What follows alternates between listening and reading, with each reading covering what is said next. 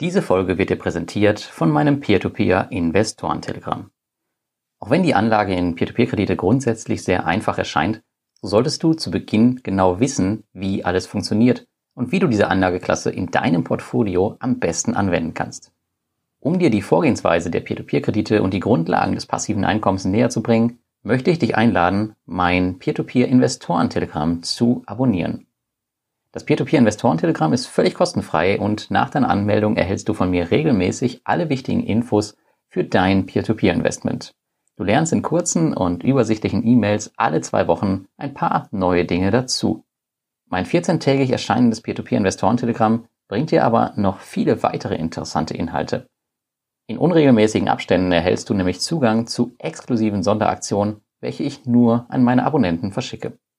Gerade am Anfang der Karriere als Peer-to-Peer-Investor oder aber auch zuvor als Interessent ist es vielen Lesern wichtig zu wissen, was sie erwartet und wie sie beginnen sollen. Für diesen Zweck habe ich ein E-Book für dich erstellt. In Aufbau eines passiven Einkommens mit Peer-to-Peer-Krediten zeige ich dir aus Sicht eines Peer-to-Peer-Investors, wie du beginnen kannst und warum passives Einkommen eigentlich so wichtig ist. Wenn dich das Ganze interessiert, dann kannst du auf meine Website gehen und auf der rechten Seite kannst du das Peer-to-Peer-Investoren-Telegramm abonnieren und ich freue mich natürlich, wenn du dabei bist. Und jetzt geht's los mit dem Beitrag.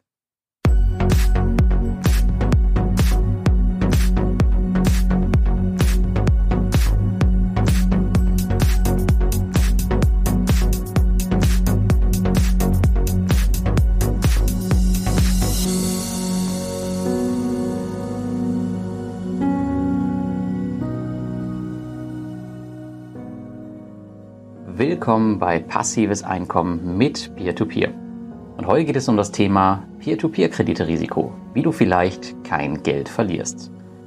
Ja, wie einige von euch sicher mitbekommen haben, hatten wir in den letzten Wochen und Monaten in der Peer-to-Peer-Industrie im Baltikum die ersten beiden Betrugsfälle zu beklagen. Investio und Kützal, vor denen ich schon früh in meinem Peer-to-Peer-Investoren-Telegramm gewarnt hatte, sind mit vielen Millionen Euro, ich glaube, man spricht so von über 35, scheinbar spurlos verschwunden.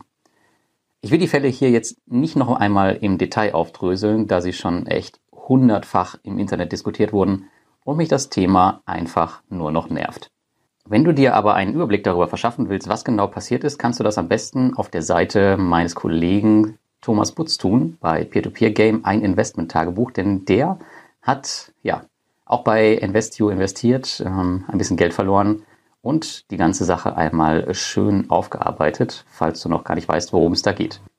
Aber heute soll es eher darum gehen, dir zu zeigen, wie du vielleicht kein Geld verlierst. Im Laufe dieser ganzen Geschichte habe ich echt unzählige Mails bekommen mit der Frage, mein Geld ist weg, was soll ich jetzt tun? Oder wie ist dein Informationsstand zur aktuellen Lage? Nun, wie die meisten dann realisiert haben, berichte ich halt nur über Peer-to-Peer-Plattformen wo ich selbst investiert bin. Und dazu gehörten überraschenderweise nicht Investio und Kützal. Und dahingehend wurde mir dann auch oft die Folgefrage gestellt, wie kann ich Scams erkennen, damit ich nicht auf sie reinfalle und wieso hast du bei den Betrügern nicht investiert, so wie es ja hunderte anderer Blogger getan haben und natürlich auch tausende von Investoren.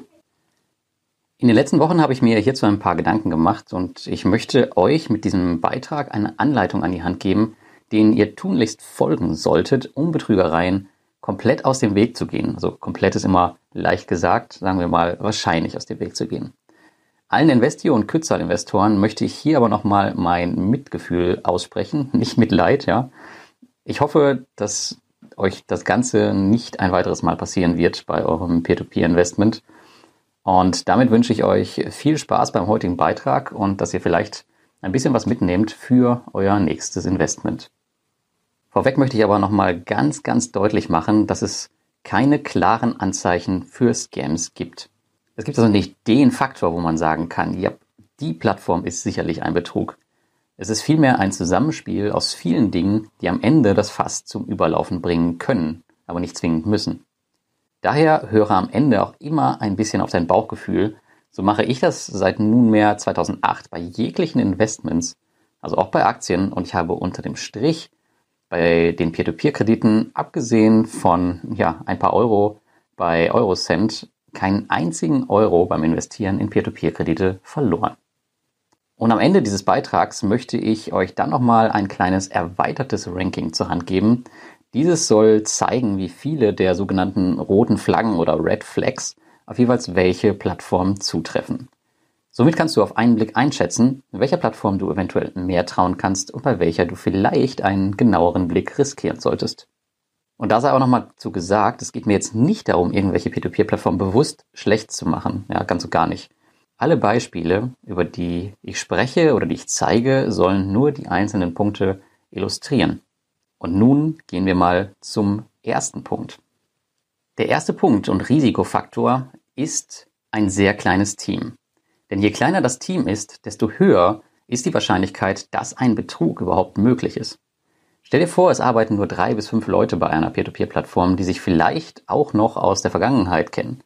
Es ist ein leichtes für sie, einen sogenannten Scam, also umgangssprachlich für Betrug, geheim zu halten. Hast du aber ein Team mit weit über 100 Leuten, wird es zunehmend schwerer, einen Scam zu realisieren. Gerade bei meinen Besuchen bei den Peer-to-Peer-Plattformen habe ich gemerkt, wie leidenschaftlich viele Mitarbeiter dabei sind in meinen Augen ist sowas ab einer bestimmten Menge an Mitarbeitern sehr schwer geheim zu halten. Aber natürlich gibt es wie immer in der Welt auch Gegenbeispiele zu dieser Theorie. Wie gesagt, es kann ein Zeichen sein, es muss keins sein. Herausfinden kannst du das Ganze auf LinkedIn, denn hier hat normalerweise jedes Unternehmen eine eigene Seite und du siehst, wie viele Mitarbeiter in einem Unternehmen sind, vorausgesetzt diese haben ein Profil und haben sich dem Unternehmen zugeordnet. Als Beispiel nehmen wir mal Mintos. Ähm, wenn du auf die Unternehmensseite gehst und dann auf der linken Seite kann man die Personen anklicken, dann siehst du, dass sie 186 Mitarbeiter haben, also bald 200. Und die müssen natürlich erstmal alle getäuscht werden, damit überhaupt eine Art Scam möglich ist oder viele müssen unter einer Decke stecken. Der zweite Punkt ist, keinen Geschäftsbericht zu haben. Es ist bei Startups nicht üblich, von Beginn an einen Geschäftsbericht auf den Tisch zu legen und doch bringt dieser ein hohes Maß an Transparenz mit sich. Denn die Zahlen müssen erstmal irgendwo herkommen. Ob sie jetzt falsch oder richtig sind, ist erstmal egal. Und jemand muss sich damit beschäftigen. Wenn du meine Beiträge verfolgst, dann wirst du wissen, dass ich selbst nicht viel Wert auf einen Geschäftsbericht lege. Jedoch gibt es viele findige Investoren in unserer Peer-to-Peer-Community auf Facebook, die eine detaillierte Beschäftigung damit geradezu lieben. Und sie finden jedes schmutzige Detail. Da vertraut mir mal.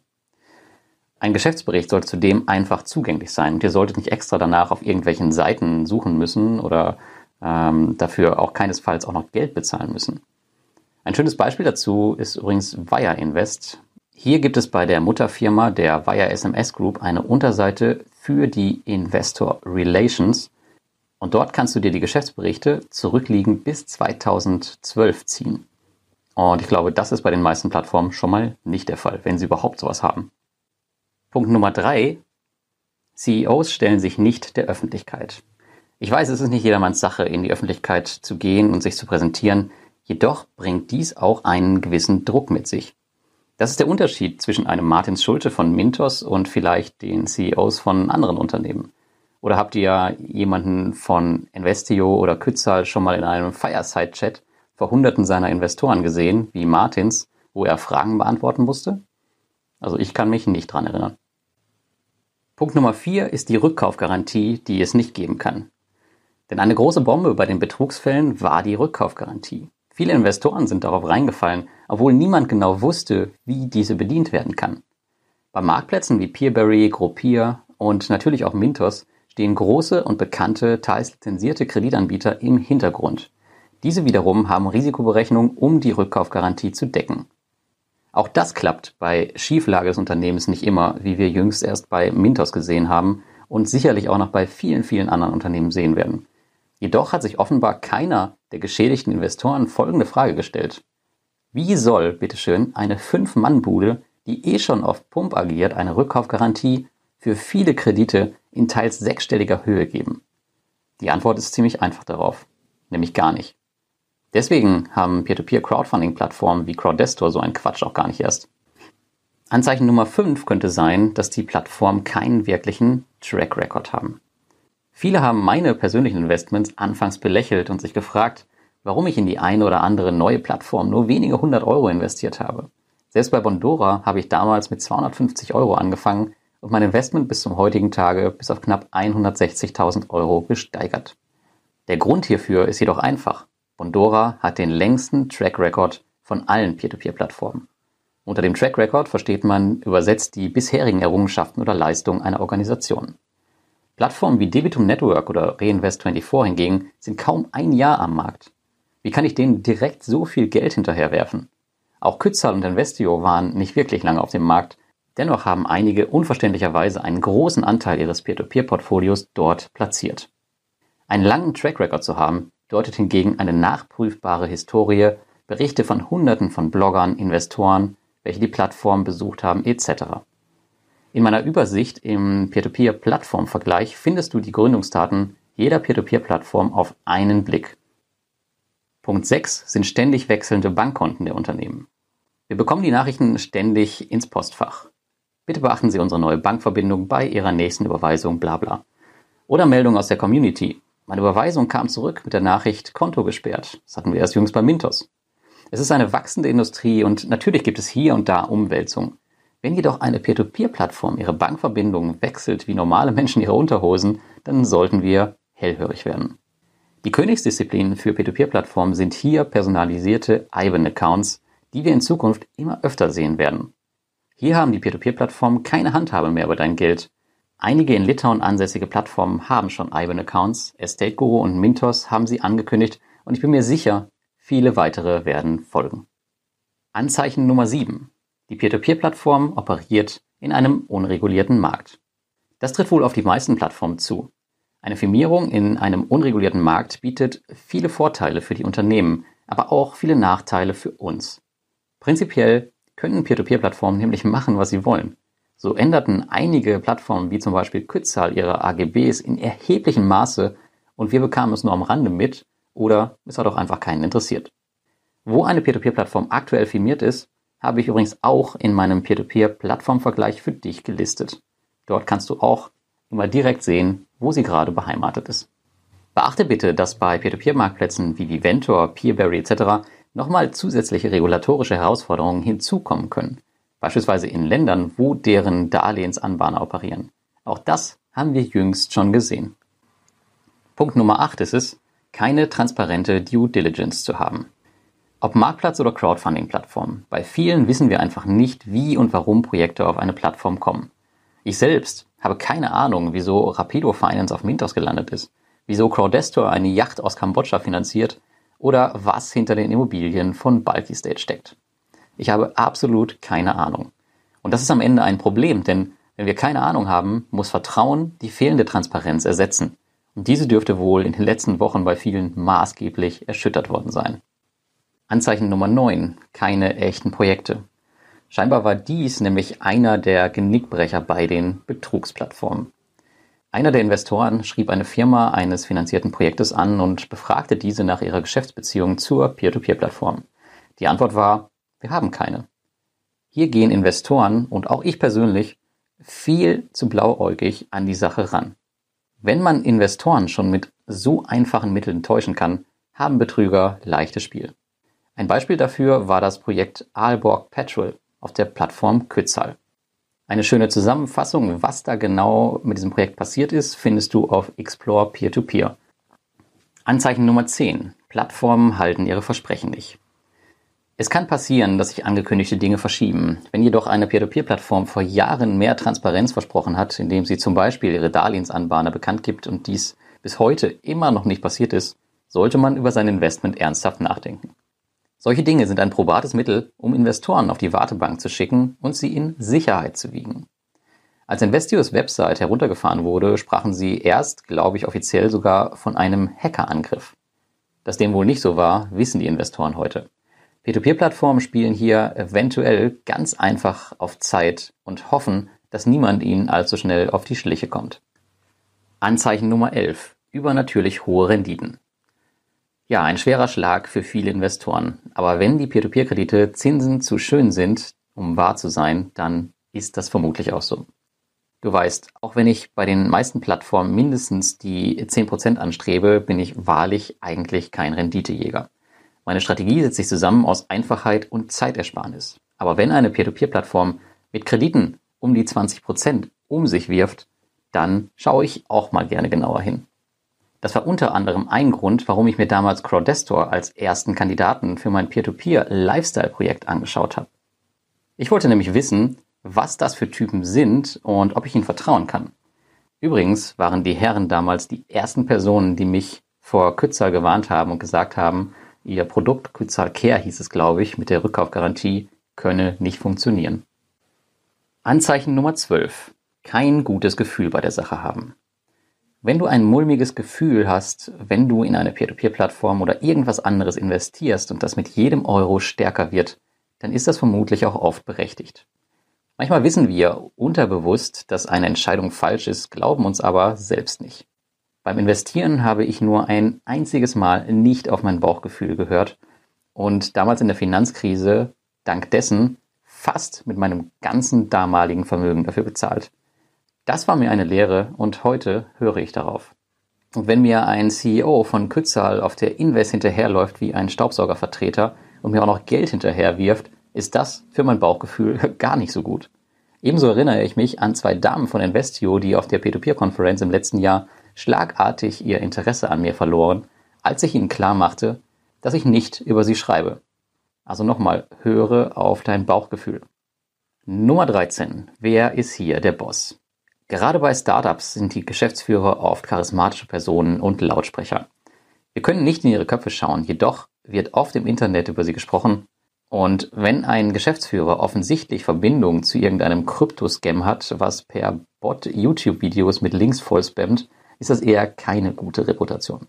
Oder wenn ein Geschäftsführer keine Erfahrung mit Crowdfunding hat und nun millionenschwere Projekte bewerten soll, auch eher nicht die besten Voraussetzungen, würde ich sagen.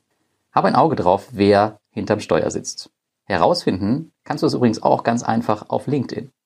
Denn hier haben die meisten CEOs ein Profil und ja, wenn sie schlau waren, haben sie auch ihre Berufserfahrung ähm, aufgeschrieben. Und das Ganze kann man auch relativ einfach via Google nachprüfen. Um euch das Leben hier ein bisschen einfacher zu machen, habe ich euch in der Plattformübersicht auf meinem Blog eine Liste der CEOs von den Plattformen gebaut, in die ich investiert bin. Falls sich daran was ändert, werde ich natürlich versuchen, das aktuell zu halten. Und der letzte Punkt, sonstige ungewöhnliche Red Flags. Manchmal kann man wirklich nicht alles in Worte fassen, was da draußen so passiert. Beispielsweise gibt es Peer-to-Peer-Plattformen, die ganze Länder-IPs blocken, damit diese nicht auf ihre Website zugreifen können. Warum das so ist, weiß bis heute keiner so genau. Deshalb hab ein Auge auf Dinge, die dir komisch vorkommen und die du dir nicht erklären kannst. Sehr wahrscheinlich sind sie nämlich nicht zu deinem Vorteil. Am Ende dieses Beitrags möchte ich dir nochmal mein persönliches Red Flag Ranking vorstellen. Bitte beachte, dass ich hier nicht sage, wem ich welche Punkte gegeben habe, denn viele der Plattformen lesen hier mit und wir wollen es ihnen ja nicht zu einfach machen, oder? Zudem ist das Ganze natürlich meine ganz subjektive Meinung und beruht auf meinen Einschätzungen und Erfahrungen. Ich habe euch ähm, in dem Artikel mal auch das vergebene Rating mit daneben geschrieben und wie du da siehst, scheine ich auch da mit meinen Einschätzungen nicht so ganz falsch zu liegen. Denn je besser das Rating, desto weniger Red Flags beim Peer-to-Peer-Krediteanbieter. Ich habe euch auch mal die beiden verschwundenen Plattformen Kützal und Investio mit eingebaut. Und meine Entscheidung, wieso ich bei diesen nicht investiert habe, sollte damit auch jedem klar sein. Auch wenn Fast Invest noch weitaus besser dasteht als Kützal und Investio, habe ich hier nochmal über mein Testinvestment nachgedacht, da es ja schon einen sichtbaren Ausreißer gibt. Und hier hat sich seit meinem letzten Review in den kritischen Punkten kaum etwas getan. Wir wissen bis heute immer noch nicht, wer die Darlehensanbahner sind, mit denen sie damals gestartet sind. Daher habe ich mich entschieden, die Peer-to-Peer-Plattform nun nach und nach zu verlassen und das Investment dort zu beenden. Ich muss dazu sagen, ich habe da nicht sonderlich viel Geld drin gehabt. Ich glaube, es war irgendwas zwischen 1000 und 1200 Euro, aber ja, muss das Geld ja nicht wegwerfen. Ja, und damit kommen wir zum Ende und dem, was du sonst noch so tun kannst. Erstmal hoffe ich inständig, dass jeder nach diesem Beitrag nochmal sein Investment in Peer-to-Peer-Kredite überdenkt und jeder sollte für sich überlegen, welcher Peer-to-Peer-Plattform man wirklich vertrauen kann und welcher eher nicht. Einige der Dinge aus diesem Beitrag sind wirklich einfach zu recherchieren und sollten kein Problem darstellen. Bei anderen wird es wiederum schwerer. Aber es gibt noch eine weitere Hilfe, die Community. Wir haben Tausende von Investoren in der Community. Hier unterhalten wir uns jeden Tag über unser Peer-to-Peer-Investment und kritische Dinge fallen sofort auf. Tritt also unbedingt bei und senke dein Peer-to-Peer-Kreditrisiko um ein Vielfaches. Du brauchst dafür wirklich nur einen Facebook-Account und dann kannst du die Beitrittsanfrage versenden. Auch einige Blogger bringen hervorragende Informationen über die Industrie zutage. Es gibt einen Bereich auf meinem Blog, der heißt Link-Tipps. Und hier sind ein paar aufgelistet, denen du vertrauen kannst. Das sind natürlich erstmal meine drei Partnerblogs. Aber es gibt auch noch andere hervorragende Seiten zum Thema Peer-to-Peer-Kredite, wie zum Beispiel von Klaus Lehmann, peertopeerkredite.com, ähm, den Peer-to-Peer-Hero, peer-to-peer-anlage.de ähm, und natürlich auch klassische Seiten wie der Finanzvisier und der Finanzrocker. Auch da sind manchmal sehr, sehr coole Themen im Bereich Peer-to-Peer-Kredite zu lesen. Und ansonsten würde ich sagen, ich wünsche dir viel Erfolg mit deinen Peer-to-Peer-Krediten und hoffe, dass du von den aktuellen Fällen nicht betroffen bist wenn doch, dann hast du mein Mitgefühl, aber ich bin mir sicher, dass du daraus stärker hervorkommen wirst. Und das gilt auch für die gesamte Peer-to-Peer-Branche. Denn ich glaube, dieser kleine Weckruf, den wir hier hatten, der war richtig notwendig und wird am Ende tatsächlich nur Gutes zutage fördern. Wenn ich noch was vergessen habe oder wenn du denkst, dass es noch ein weiteres Anzeichen gibt, auf das wir achten können, dann schreib das bitte in die Kommentare rein. Ich erweitere den Beitrag dann gerne nochmal. Denn ja, es ist wichtig, dass wir uns hier gegenseitig helfen um das Beste aus unserem Investment am Ende herauszuholen. Und damit wünsche ich dir ein schönes Wochenende und bis zum nächsten Mal.